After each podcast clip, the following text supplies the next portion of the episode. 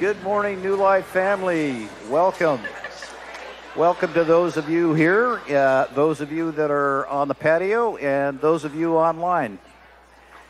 Uh, for those of you who are new, we'd love to make a connection with you and get to know you a little bit better. And we've got connection booths here in the hall and also out in the patio. So please join us, and uh, we've got a free gift for you. Yeah, hi, I'm Julie, and this is Kent, and we're the Utterbacks. And we had the beach vibe today because today is what? Baptism Day. Beach yeah. baptism. We're so excited about that.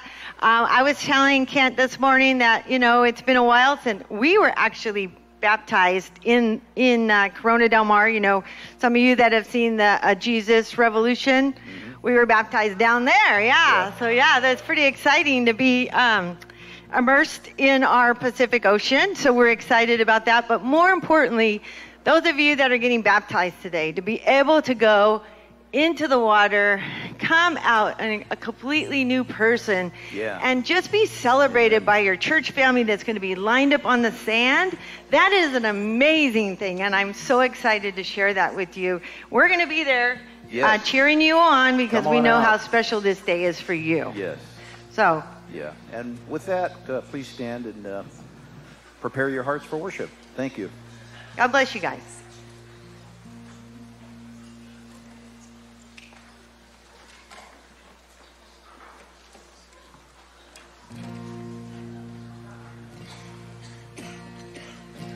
There's honey in the rock, water in the stone, manna on the ground, no matter where I go. I don't to worry, now that I know everything I need you got. There's honey in the rock. Praying for a miracle, thirsty for the living well. Only you can satisfy. Sweetness at the mercy seat. Now I've tasted.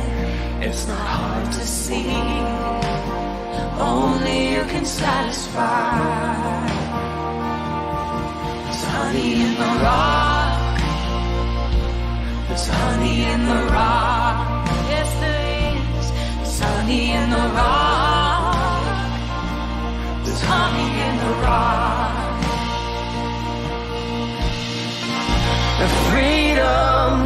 Where the spirit is. Bow me in the wilderness. You will always satisfy.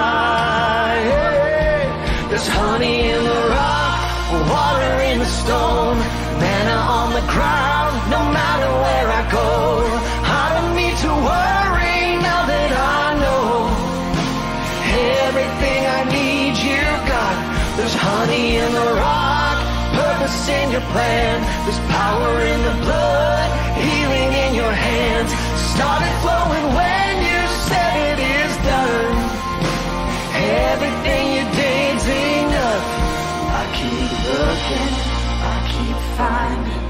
You keep giving, you keep providing. I have all that I need. You are all that I need. I keep praying, keep moving. I keep praising, you keep proving. I have all that I need. You are all that I need. I keep looking. I keep looking, I keep finding. You keep giving, you keep providing. I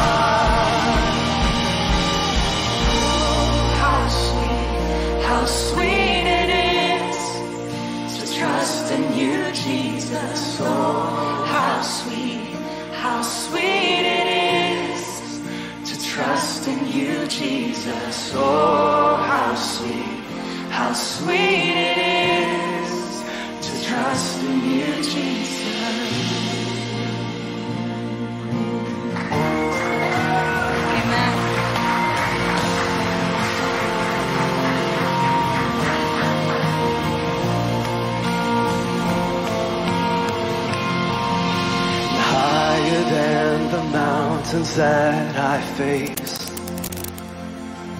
Stronger than the power of the grave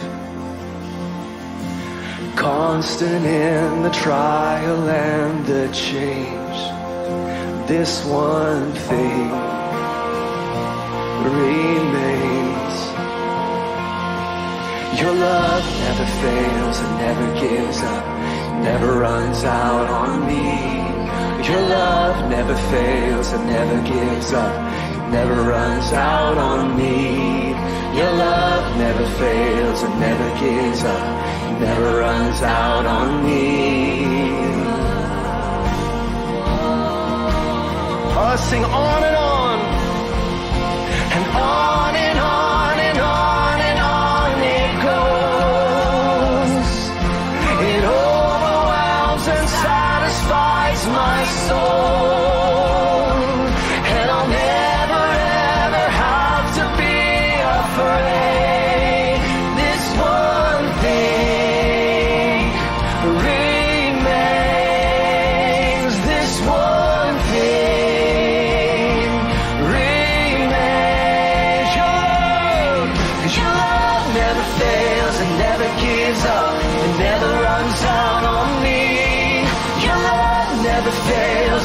Never gives up, never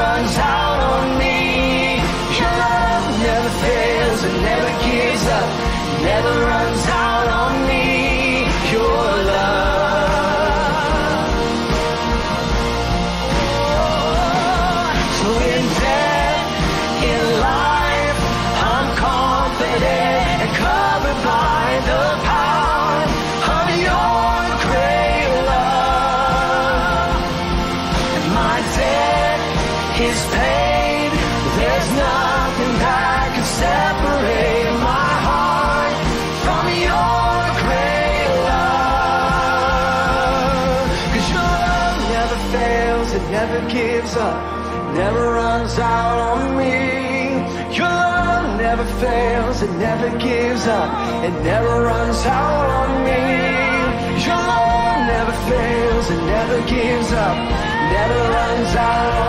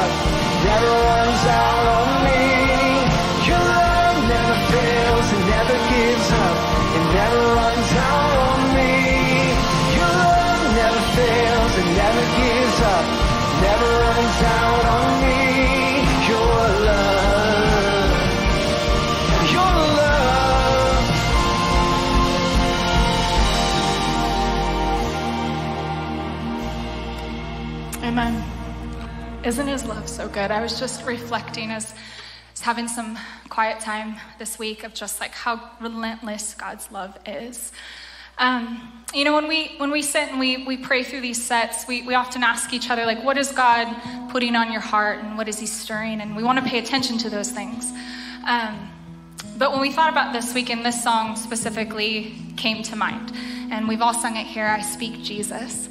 But what was stirring in my heart personally was like, it is so good for us to remind ourselves of the power of Jesus. That he has the power to heal and to save and to deliver. And I found myself when we were praying, I'm like, this is not just some encouraging words on a greeting card. Like God's power is this reality that we're invited into, and it's hope for our addictions, it's hope for our pain, it's hope for the person that is still needing to find Jesus. Like, this is the reality. And sometimes I think we just either become numb to it because maybe we're still waiting for breakthrough or whatever our experiences are. We put that on God. We say, well, God wouldn't do that for me. But I'm here to encourage you today that that's the reality every single person in this room is invited into is that God is moving and he wants to move in your life. And your faith might feel weak this morning, but you know what? Mustard seed faith is enough for Jesus. He will take that. So this morning we I just want to invite us to press into this reality. If you can think of a situation in your life currently or maybe in the life of somebody else or what is going on in this world, to sing and to worship Jesus from that place, to sing these, to declare these lyrics over those things. Because Jesus is almighty and is all powerful. And so let's have those conversations with Jesus as we worship to this song this morning. I just want to remind you that this space up front is a really beautiful place to like come forward and to have those conversations with Jesus and to pray and to lay things down at his feet. Like we say, there's nothing special or magical about this space, but it's an act of coming to Jesus and saying, God, I give this to you. I can't hold it anymore. I want to bring it to you. So let's worship and let's declare the power of Jesus' name and lean into that reality this morning. Amen. Amen. I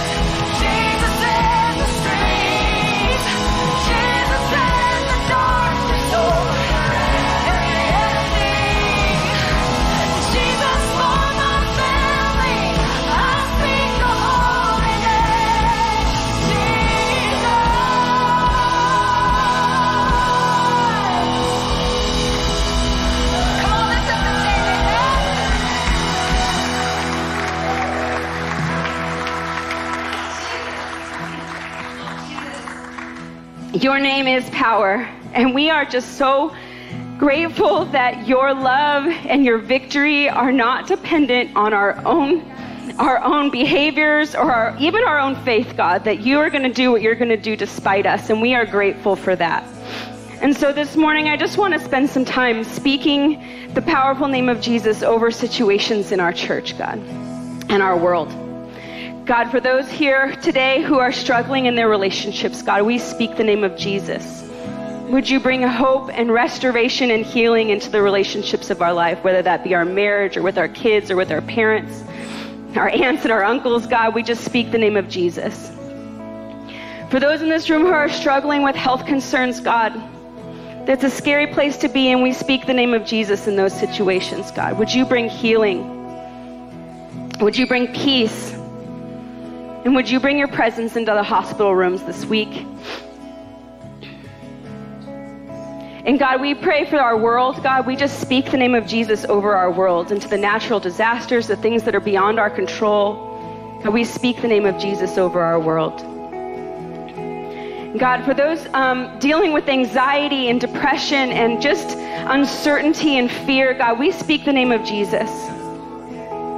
We pray that you would just release the strongholds on our emotions and our minds. God, would you just um, help people to experience your freedom? God, we speak the name of Jesus even just over our service today, God. We just pray that you would move in a mighty way, that you would get the glory, that it would be for you. And we are just so grateful for the ways that you are moving in our church and in our lives personally. We love you. We love you. We thank you. We speak the name of Jesus in this room today. In your powerful name of Jesus, amen. You can have a seat. Sorry, that song always makes me a little bit weepy. Um, well, we're going to continue in worship, and we are going to invite our ushers forward to receive our offering today. Um, man, it is such a blessing to be part of such a generous church, um, not only financially, but also with your gifts and talents. We have so many volunteers um, who just give so much of their time and energy to seeing the kingdom come here on earth. And so we just thank you so much to those of you who give that way or give financially. Um, God is truly using your, your finances, He's using your sacrifices, and He's using your time and your talents to bring His glory here to the Central Coast. So we thank you so much for that. And in fact, we're going to celebrate some of the ways that God has been moving in people of our church. We have a few people who are going to share a little bit about what God's been doing. I'd like to invite them up here. Um, so give them give them a nice warm welcome. It always takes a little bit of, of guts in order to uh, share share some things about what God's doing. So this is my good buddy Dave, my neighbor. Everybody, we get to see him walking his dog most days. yeah. So Dave, um, David, why don't you tell us? You served at Main Event this year. Which, those of you, if you're new here, Main Event is like our big kids camp that we put on every year. We had like 500 kids there, there this year. You've never done anything like that, right? You've never served in KidsMin. You've never signed up to do that. What, what brought you to say yes this year? Well, actually, uh, somebody told me I'd get a free T-shirt, so And I must do I say, it's a up? pretty cool T-shirt, Yeah, if I don't nice say so myself. yeah.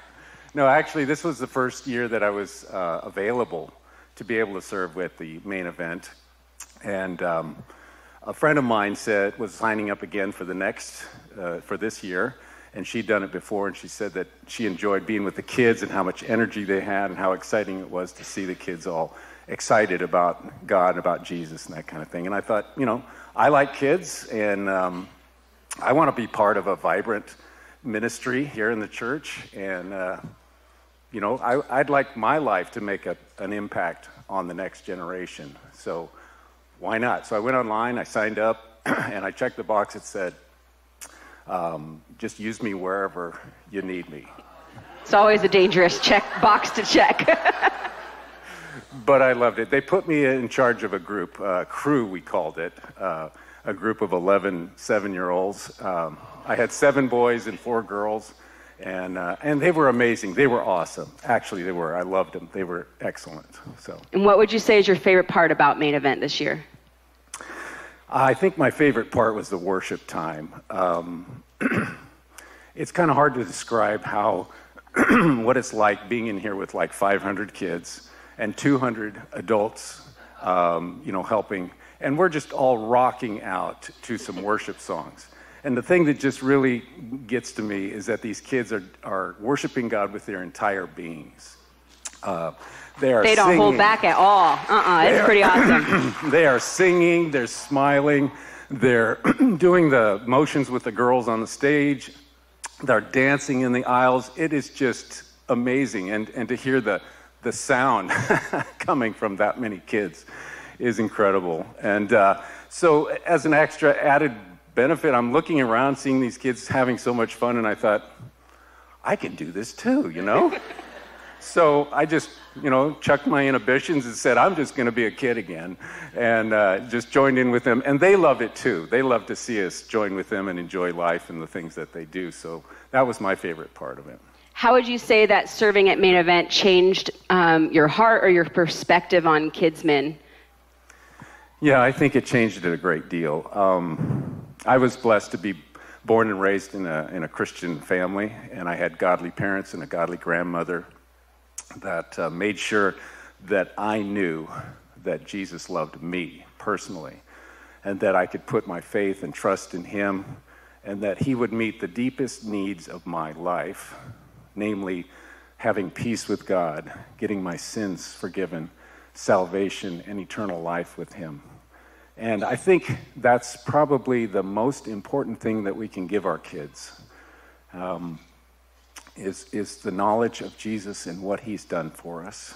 And, uh, you know, Pastor Dana and the, and the kids' ministries team have done a fantastic job of growing our kids' ministries group. Uh, I don't know how, if you've been here on Christmas or Easter when the kids come out and sing and it takes an extra 10 minutes in church for them just to get on and off stage, it's just amazing. It's, it's incredible.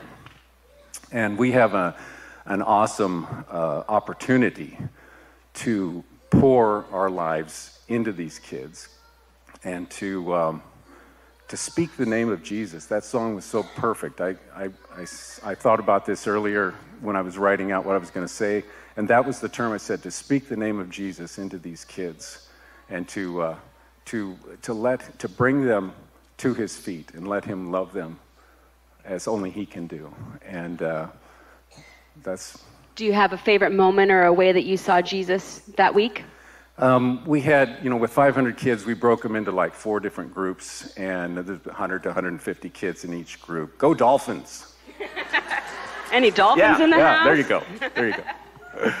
Um, and so we would go through four different activities each day and kind of rotate through them. Each group would rotate through each of these four groups.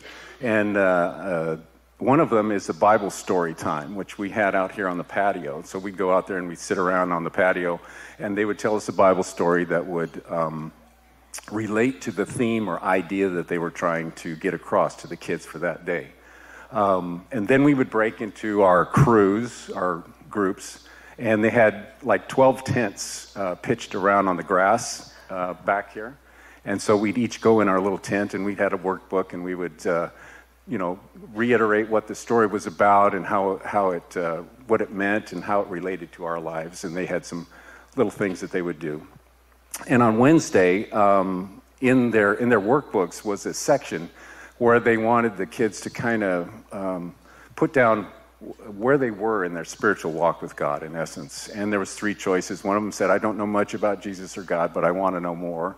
Um, the next one said, "I do know about Jesus and God, and I'm ready to give my heart to Him." And the third one said, "I've already given my heart to Him, and I want to share with my family and friends."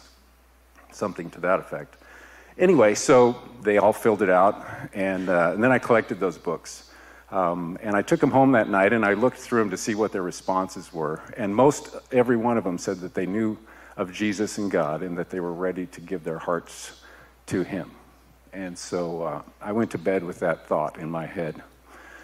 That was Wednesday night. Thursday morning, about 4 a.m., God woke me up and got me out of bed and had me write down my story um, of, of how I learned about Jesus and my experience and how I came to know him as my Savior.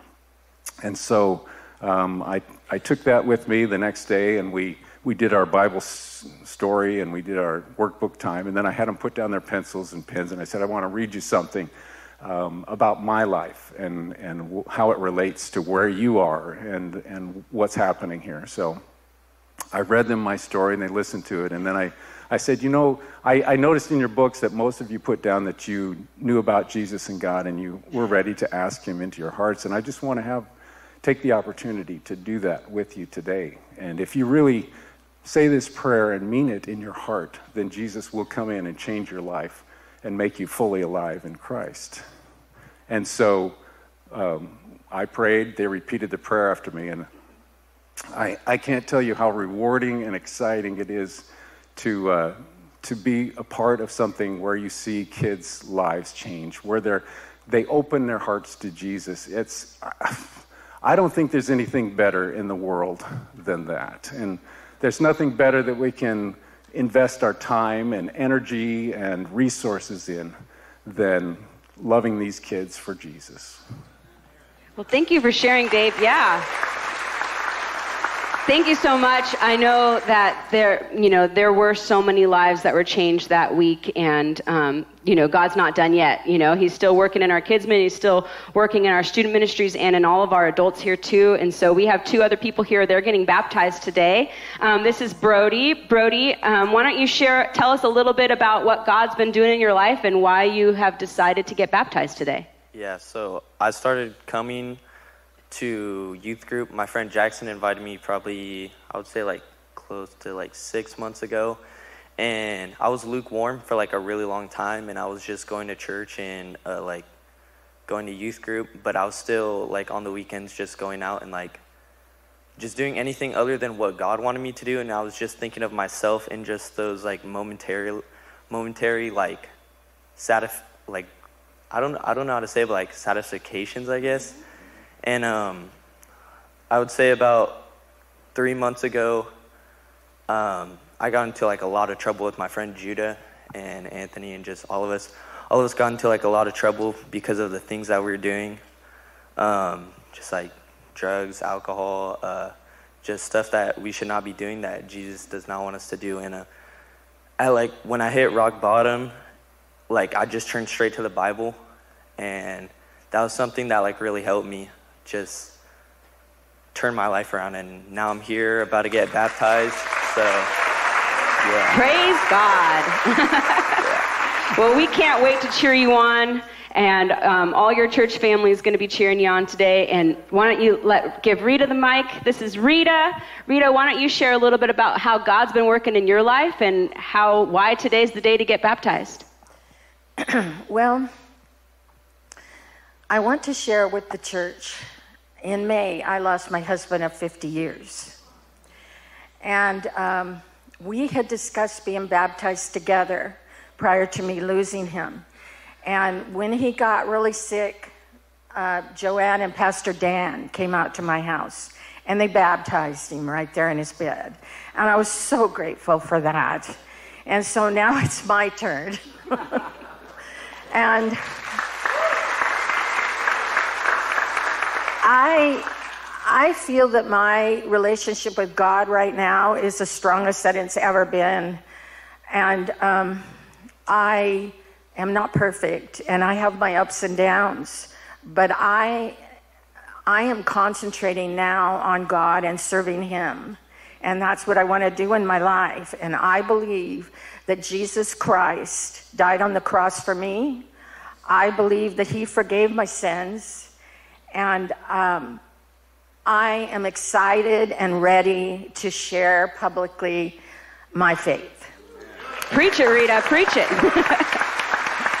well, we are so excited. That is an understatement to say, um, you know, what's gonna God's gonna do today at the beach.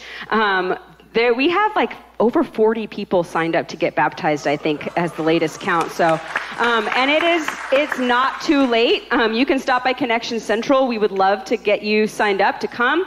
Um, we have the shirts out there. You can already wear it coming to the beach. If you are planning on getting baptized and you haven't gotten your shirt, please pick it up out on the patio today. Um, man, it's going to be great. Also, God is doing amazing things, not just at New Life, but all along the Central Coast. And so you might see a couple other churches down there also doing baptisms, which is amazing. So when you, if you are coming today, which I hope you are, um, be sure to look for our fully alive flags to make sure you're in the right spot. And, and uh, because, but God, God's just doing something amazing, and we just get to be a part of it and get to ride the wave. So if you are getting baptized today, would you stand up? We would love to just pray for you. Yeah, you guys can stand up here too. Yeah, awesome. Nice. Um, would you guys just extend a hand towards somebody that is getting baptized today? God, what a step. What a step. We are just so, so thankful for the way that you have moved in each one of these lives.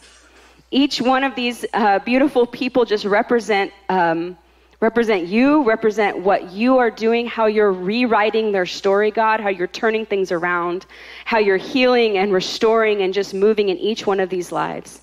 Each one has a unique story that brings you glory, and we are so grateful for it. God, we just put, pray, um, we speak the name of Jesus over our beach baptisms today, God. Would you and your presence, would it just be um, so evident there? Would we um, just shine your light um, at the beach today, God? Would other people get to see um, the amazing ways that you're working and want to be a part of it too? And so we just pray for anybody who is even just on the fence about getting baptized, God. We just pray that you um, would just invade their heart, would invade their thoughts, put away all of the insecurities or the distractions or anything that might um, make them take a pause and say no to what you're pushing them to do, God. Would they just open themselves up? Would they step out in faith? And say yes to getting baptized today. We just thank you for all the ways that you're moving in our church and on the Central Coast. You are awesome, you are amazing, and we are just so grateful that we get to be a part of what you're doing. In Jesus' name, amen. Amen. Well, we are going to thank you so much for sharing. We're going to get ready and watch this video. Stories are the language of the soul. They have a way of penetrating the heart in a way few other influences can. This is why Jesus used storytelling so often to illustrate deeper truths. He knew the power of a story to cut through to the heart. These now famous stories are known as parables. They were Jesus' way to communicate an important kingdom principle in a form that we could remember and that would meet us where we are at.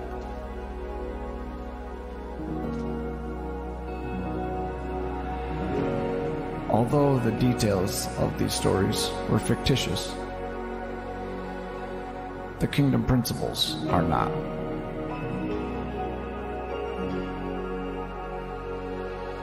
Today, they continue to remind us who God is and what He calls us to be a part of and how much He loves us.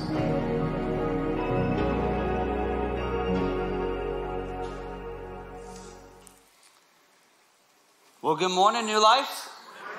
It is a privilege for me to be here. I wasn't supposed to be here, so if you're like, hey, Pastor Dave, I thought you weren't supposed to be here, I wasn't supposed to be here. I was supposed to be in Alabama uh, doing a, a, class with the Air Force, but uh, you know, politicians do politicians things, and uh, some funding got frozen, and our class got canceled, and so I'm still here, my orders got canceled, and so I'm still here for a little bit.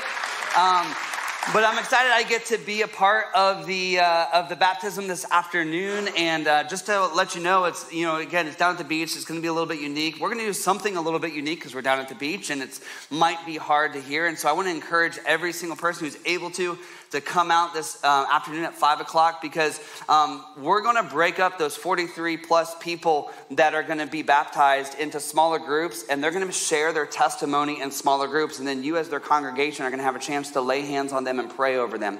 Because we know every single time that, that you take a step forward in faith, uh, and trust Jesus, we know the enemy tries to come against that. And so we just want to cover them in prayer. And so it's going to be a very special time and a unique time for us to gather together as the people of God to celebrate, to encourage one another, to spur each other on in the faith. And so, again, I just encourage you to come out five o'clock down at the beach um, and just excited to see what the Lord is going to do.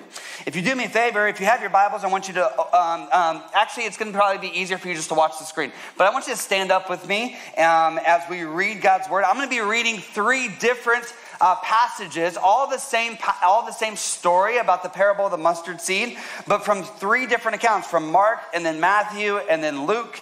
And uh, so hear the word of the Lord. Mark 4, 30 through 34 says this. Jesus said, how can I describe the kingdom of God? What story should I use to illustrate it? It is like a mustard seed planted in the ground. It is the smallest of all seeds, but it becomes the largest of all garden plants. It grows long branches, and birds can make nests in its shade. Jesus used many similar stories and illustrations to teach the people much as they as much as they could understand. In fact, in his public ministry, he never taught without using parables, but afterward, when he was alone with his disciples, he explained everything to them. Now, jumping uh, backwards to Matthew chapter 13, 31 through 32, we read Here is another illustration Jesus used. The kingdom of heaven, also sometimes referred to as the kingdom of God, those are used interchangeably. The kingdom of heaven is like a mustard seed planted in a field.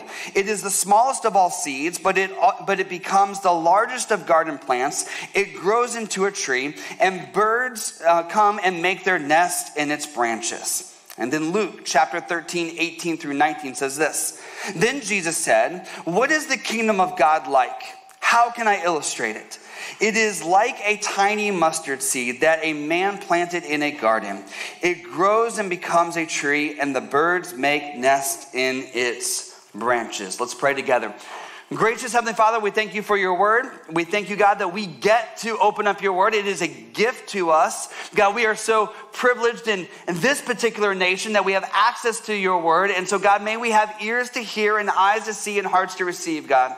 God, you gave us spiritual food yesterday for yesterday, but you have brought new spiritual food for us today. So, God, may we be ready to open up your word. May we be ready to listen. May we be ready to receive. May we be ready to act upon what you are revealing to us. And we ask all these things in Jesus' mighty and powerful name. Turn to somebody and say amen and amen as you have a seat. So, three different accounts of the reading of the parable of the mustard seed, you will notice that there were some slight differences. And one of the things we need to remember as we read God's word, specifically in the Gospels, is that the Gospel of Matthew, Mark, Luke, and John are not um, the, those specific Gospels about those individuals, but they're the Gospel of Jesus as it's revealed to us through the storytelling and the revelation of what God has given to Matthew, Mark, Luke, and John. And the reality is, is that Jesus, quite honestly, as he traveled around and taught various places, may have told this parable many times, not just one time. But in the telling of this parable many times, he might have had slightly different versions for this. And each one of the gospel writers is articulating this story. But there are four specific um, common elements that we see between these three different tellings of the story of the parable of the, of the mustard seed. One that we see in the, one element we see in every uh, portion of the parable is the mustard seed. A second portion that we see is this idea that it grows. A third portion that we see are the branches and the bird's nests. And the uh, fourth portion that we see is the kingdom of God. So, four different elements that I want to walk us through and help us to understand this parable, maybe with a little bit um, greater insight than maybe we have before. So, let's begin here. The mustard seed. It's small, it shatters our assumptions about how God's kingdom will work. Like, if you were thinking about the kingdom of God, if you were thinking about what you were going to say to people about the kingdom of God, I think our tendency is to move quickly to the dramatic moments of our life. It's quickly to move to the dramatic moments of scripture. And it's kind of to say, hey, the kingdom is like, and then fill in like, hey, I, this has to be so dramatic and so awe inspiring and so um, outrageous and so supernatural that all of a sudden people would actually believe. But what Jesus is saying in this passage the kingdom of God isn't always dramatic.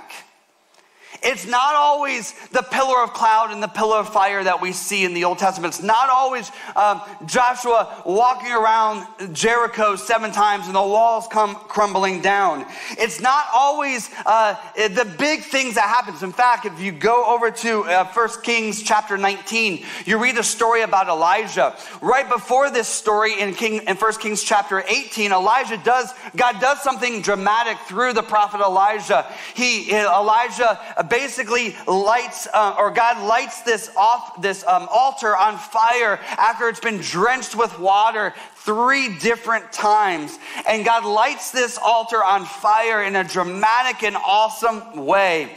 And so our tendency is to think that that is how God moves all the time. Yet when you get to chapter 19, you find Elijah, who has just seen God move in a powerful and mighty way, now in a state of depression. And God invites Elijah out to stand and kind of bear witness to him. And he says, Elijah, where do you see me essentially? And there's an earthquake and there's a there's fire and then there's this like rushing wind and God isn't in any one of those dramatic expressions, but God comes to Elijah in the form of a whisper. Small. Quiet.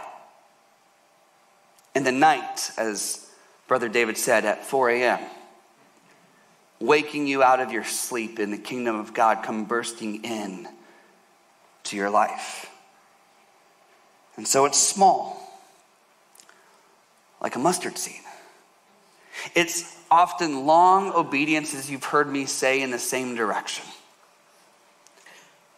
And as beautiful it is as it's going to be to baptize so many individuals today, and as dramatic and awesome as this day is going to be as an event of faith in their life, there are going to be a million small moments of faith where the kingdom will break into their life from this point forward.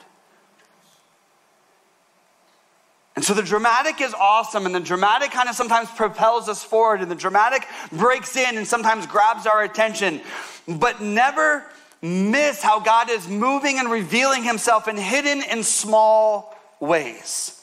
The kingdom of God, as Jesus is talking about it, is not always readily seen at first. Sometimes it takes kind of pushing away the brush. Sometimes it takes having our kingdom antenna up. Sometimes it takes us kind of pushing away the dirt and the mire and recognizing that God is at work. And we actually see this being revealed again and again through the story of God. I want you to think of it this way there is the way of the mustard seed. Turn to somebody near you and say, Walk like the mustard seed. I know that sounds weird, but let me give you some examples. Bethlehem, where Jesus would, would be born, was the smallest of cities in Judah. It was not known for its grandeur. It was not Rome. It was not this great city. It was Bethlehem. It was small, insignificant, and yet it's the place where the kingdom of God first broke in through the person of Jesus. Nazareth in John chapter, chapter 1, maybe about 400 people, 12 to 15 families was not something, not a great city, not something that anybody would want to be from. It was a no-name town essentially. In fact, there was two disciples that were having a conversation, Philip and Nathaniel, and Philip is going on and on about how Jesus is incredible and he is the Messiah. And then he makes the mistake of telling Nathaniel that, that Jesus is from Nazareth. And Nathaniel looks at Philip and says, Can anything good come from Nazareth? And so you have the kingdom of God breaking in through insignificant means. Jesus and his disciples, again, John chapter 1, fishermen. Jesus doesn't go to the religious elite of the day. He doesn't go to those individuals that have everything all together. He doesn't go to kings and queens and people of that nature. He doesn't go to the powerful and the wealthy. He walks down to the seashore and, begins to call to follow him fishermen, people who were rabbinic school dropouts, people who did not have the education that they probably needed to be his disciple, people who had gone back to the family business, people who, let's just be honest, smelled like fish. No offense, no offense, Brother Travis. and he calls them, he sees something in them. And this is what Jesus always does he sees something in us that we don't yet see ourselves. He calls something out of us that looks small and insignificant. He calls something out of us that looks like it might just be a speck of who we are. And he calls that out of us and begins to allow it to grow and to take shape and form. This is who Jesus is. Later on in Mark chapter 11, Jesus is coming into the city of Jerusalem, and people are beginning to think and believe that he is the Messiah because he's performing these miracles and he has this ability to speak and teach with authority. And so they're expecting him to ride into Jerusalem, where Rome has taken up occupation, on a warrior horse, on a white horse, and all of a sudden take back that authority for the Messiah and for the Jewish people. In fact, the expectation is that Jesus would ride into that city similar to Joshua. And the reason that they had that expect- expectation is because if you, uh, if you understand uh, how Jesus' name actually uh, is pronounced in its original context, it is Yeshua, which means Joshua, which means what they were expecting was a warrior to walk, to ride into the city. But Jesus rides into the city on a donkey. Talk about your massive letdown of expectations. And Jesus saying, No, no, no, this is what the kingdom of God looks like simple, humble beginnings that grow into something else. It's confusing because it was just days later than that that Jesus would find himself falsely accused, beaten, whipped, and hung on a cross. And people would walk away saying, "Ah, The kingdom of God can't look like that. And Jesus is saying, It looks like this, but it's not done yet. Because the resurrection was coming.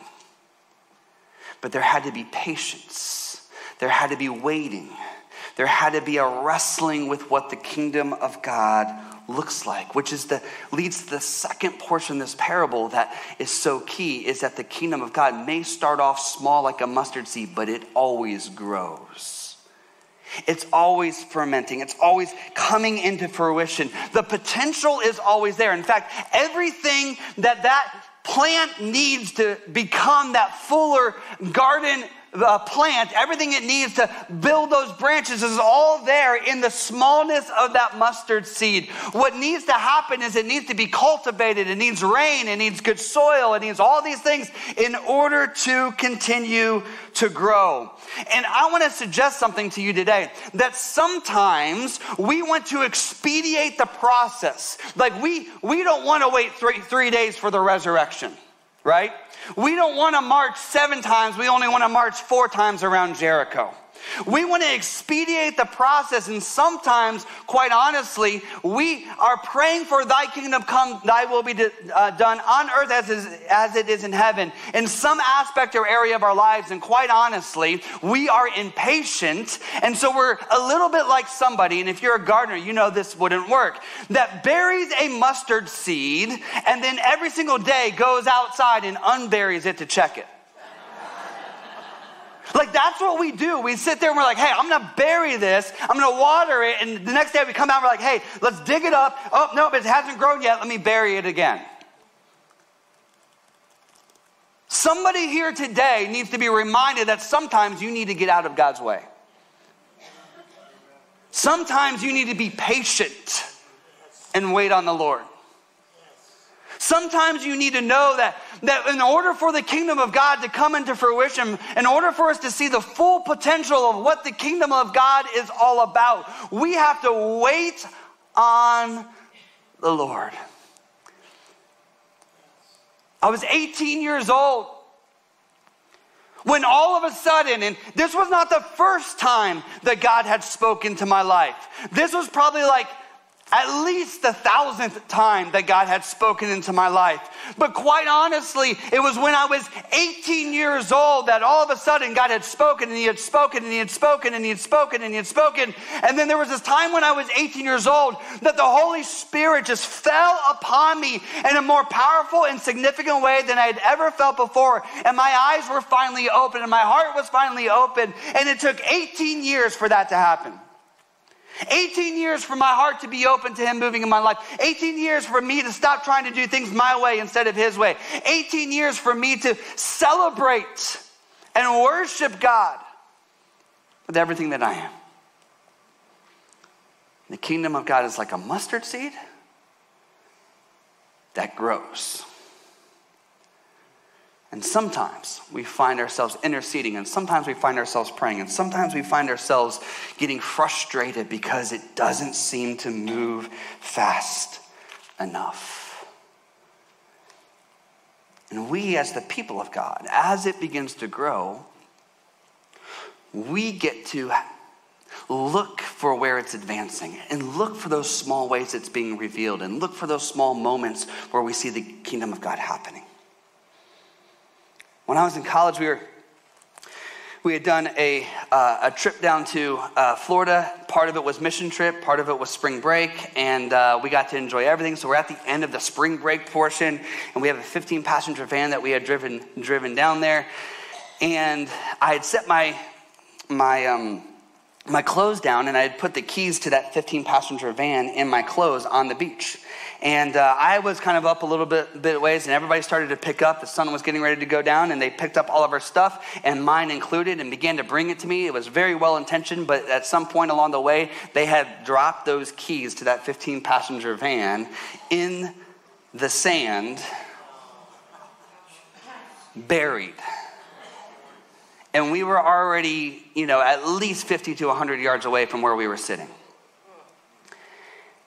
And my heart began to race because I'm thinking, I've got all these people, the sun's going down. How are we going to get back home? We've got to drive straight through the night to get back in time for classes and all this kind of stuff. And so we found a guy who had a metal detector, and he had one of those sifters. And so we started to kind of go where we thought that those keys were on the beach. And everybody began to dig and to sift and to use that metal detector, attempting to find where, the, where those keys were. Folks, sometimes we have to be diligent in looking for where the kingdom of God is. Sometimes when we look at our world, we say, man, the kingdom of God doesn't look like where it's anywhere happening. It doesn't look like it's breaking through anywhere. And it just feels like one tragedy after another after another. And it just seems like a reminder that the kingdom of God isn't doing anything. And what we're reminded of in this parable is that we have to be searchers of the kingdom of God. We've got to be looking for where it's breaking in, even in small ways. And so we began to search all over that beach. And I kid you not, it wasn't the metal detector. I had the scoop in my hand, and I'm literally walking around praying, God, will you help me find these keys? And, and it might be one of the most miraculous things that I can think of uh, that's happened in my. I literally put down that sifter in a what I thought was a random place on the beach. And all of a sudden, as I put down that sifter, buried underneath the sand, not sitting on top, not so that I could see it. I put down that scooper, I scooped up that sand, and jingle, jingle, jingle, the keys were in that thing. That's sometimes what the kingdom of God feels like, though. You're like, I don't know if it's going on over here, but I'm going to try to look for it over here. And I don't know if it's going on over here, but I'm trying. To... Some of us are looking for where the kingdom of God is in our lives and in our marriages and, and, and in, a, in a journey of sickness. And we're like, God, it doesn't seem like the kingdom of God is breaking through at all in here. And then all of a sudden, you see glimpses. You see glimpses of what God is doing. And it doesn't always happen when we're gathered here on Sunday mornings, and sometimes it's on Monday or Tuesday or Wednesday or Thursday. Sometimes it's in a hospital room. Sometimes it's in the office. Sometimes it's in the classroom. Sometimes it's wherever we are. We begin to see glimpses of the kingdom of God breaking in. The third area is birds and branches, birds' nests and branches. When the kingdom of God breaks in, it gives evidence to those who maybe are outside of the kingdom of God to experience what God is doing. When they all of a sudden becomes a place where those who thought they were on the outside realize that the kingdom of God and His grace and His mercy and His love is for people just like them. And they're invited in to see what God is doing. And it's not just here on a Sunday morning, like I said, it's in everyday life. That you invite people to come and experience what God is doing. And the fourth way is simply recognizing that in every one of these parables, there's a phrase that we should use on a regular basis, and it's simply this The kingdom of God is like. Turn to somebody near you and say, The kingdom of God is like. It is active waiting, but it's recognizing that as we begin to identify what the kingdom of God is doing, we begin to say, This is what the kingdom of God looks like. This is what it looks like. It looks like somebody who hasn't been a part of kids' ministry ever, all of a sudden, God beginning to stir within him a desire to invest in the spiritual uh, growth of the next generation. It looks like an individual who says, you know what, I was going the way of the world, And all of a sudden, God got a hold of my heart and I began to follow Him. I repented of my sins and began to follow into Jesus. It looks like gathering around somebody who's ready to cross from this life into the next and baptizing them in their hospital bed. It looks like that. It looks like all these small, obedient ways of living into what God is calling us to do. But it's not easy. And there's three things that I think I, I want you to consider right now. The first one is this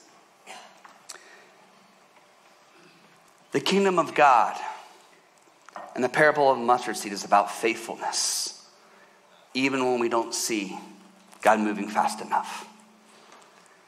I mean, can you imagine? I said it earlier. Can you imagine Joshua leading people around the city walls of Jericho, and then all of a sudden, you know what? We're on six. God hasn't moved yet. Might as well give up. Never seeing what God was going to do in a powerful way. Can you imagine the disciples that when Jesus was like, you know, 30 or 31 being like, hey, you know I'm not really seeing this thing happen. Or when he gets to 32 and then all of a sudden 33, like all of a sudden stopping following Jesus before they saw the cross and before they witnessed the resurrection and missed out on what God was doing. It's nurturing faith. It's being faithful in the small things. And so, some of us here today, as we lean in and we are praying for thy kingdom come, thy will be done on earth as it is in heaven, I want to encourage you this morning to be faithful, to be seekers of the kingdom of God, to be searching for where the kingdom of God is breaking through, to have that radar up and be faithful in your search for it. The second thing is, again, like I mentioned just a moment ago, being ter- determined not to stop. To get up every day and realize that, yes, you could not pray for the kingdom of God to come into your marriage. You could stop praying for the kingdom of God to come into the life of your child. You could stop praying for the kingdom of God to come into your classroom or a various place. But, but that God has called us not to stop. And so we get up every day and we lean in and we pray and we ask God for his kingdom to be revealed in unique and special ways today. And then the third area we would be faithful, we wouldn't stop searching for it, and we would have a big vision for what God can do when that kingdom comes into its fullest fruition. It starts out small, but there's this vision of a large plant. And so, what does it look like to be faithful, to intercede and not stop? And even though we don't see the fullness of that vision coming into play right now, trust that God's got something that is going to be growing and moving and happening, and to trust that He is on the move. See, sometimes we find ourselves looking at situations and we're like, God, where is your kingdom in this? I mean, how many people watched the destruction that happened in Maui and go, God, where's your kingdom in all of this? Houses lost, lives lost, all this stuff going on. God, where is your kingdom? How is your kingdom going to be revealed through this situation? How many of you have looked at your marriages and been like, God, where is your kingdom going to be revealed in this particular relationship? How many of you looked at your kids and thought, hey, God, where is your kingdom and how are you going to be revealed in this particular situation? How many of you are looking at the school year for your kids and saying, God, would your kingdom come into their classroom? Would you teach them and, and show them how the kingdom of God is going to break through in their school? How many of you are teachers and you're asking yourself, God, how do I represent and reveal the kingdom of God in the classroom? So that you might be revealed. How many of you are starting new businesses or new ventures? And, and, and while you have this idea and this goal and this dream of this business or this venture, what if you stopped and asked God, I don't want just the success of my business. I don't want the, just the success of this venture. God, I want your kingdom to come and your will to be done on earth as it is in heaven. How many of you are walking through a journey of sickness right now? And you're like, man, this, This doesn't make sense. The kingdom of God would look like healing. The kingdom of God would look like restoration.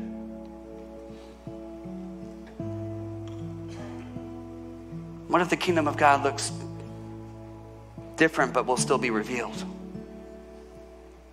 And so the team's going to lead us in a couple of songs to just close out our time together.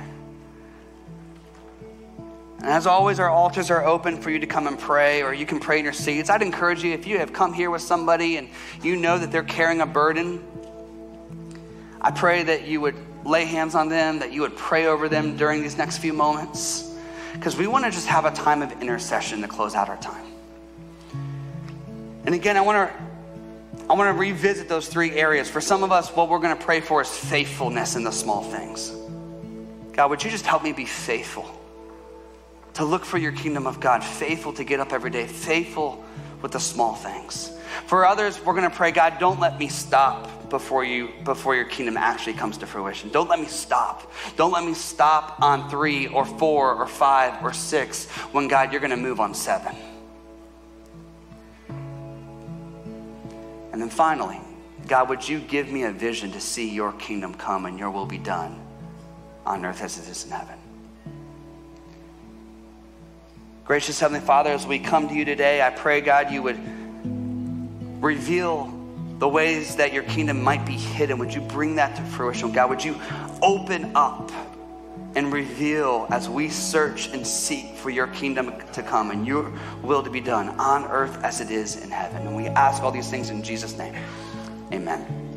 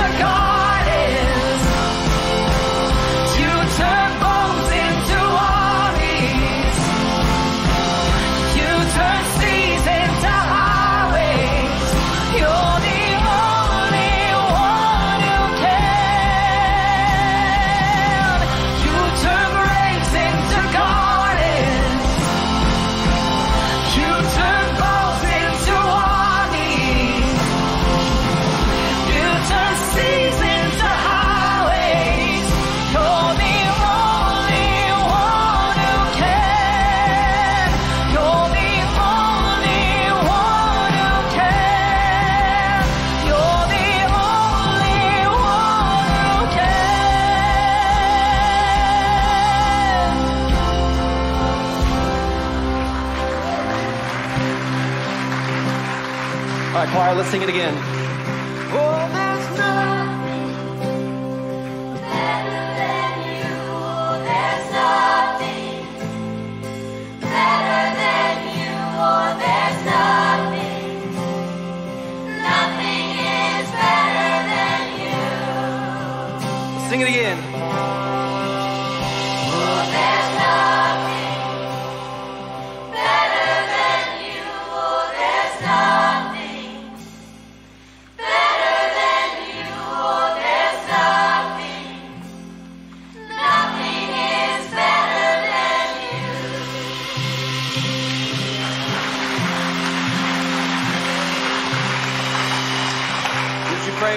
Gracious Heavenly Father, we thank you for the moving of your Spirit, God. We thank you for healing. We thank you for restoration. We thank you, God, the way that you come near in our lives. We thank you for your faithfulness. And so, God, would you give us eyes to see your kingdom, ears to hear your kingdom? And God, would you order our steps to walk in the ways of your kingdom? We ask these things in Jesus' mighty and powerful name. Amen. Amen. Why don't you stand with me this morning? As always, we have our prayer team that's going to be up here at the front. As you pause and take a moment, if the Lord is still stirring something in you, if the Lord is saying, "Hey, I want to, I want to have a deeper relationship with you. I want you to know more about me and what it means to have a relationship with Jesus," we would love to pray with you and encourage you and begin to share with you what it looks like to walk in step with Jesus. Also, if you are someone here today and maybe throughout this morning's message, all of a sudden you say, Hey, I want to be baptized this afternoon outside at our Connection Central, you can stop by and they will uh, share with you what baptism means and, and talk to you about whether or not it's something that you would want to participate in today. As you go today, May you go to be seekers of the kingdom of God. May you look for where God's kingdom is breaking through in both big but also small ways. In the name of the Father, Son, and Holy Spirit, amen and amen. Grace and peace to you. We'll see you next week.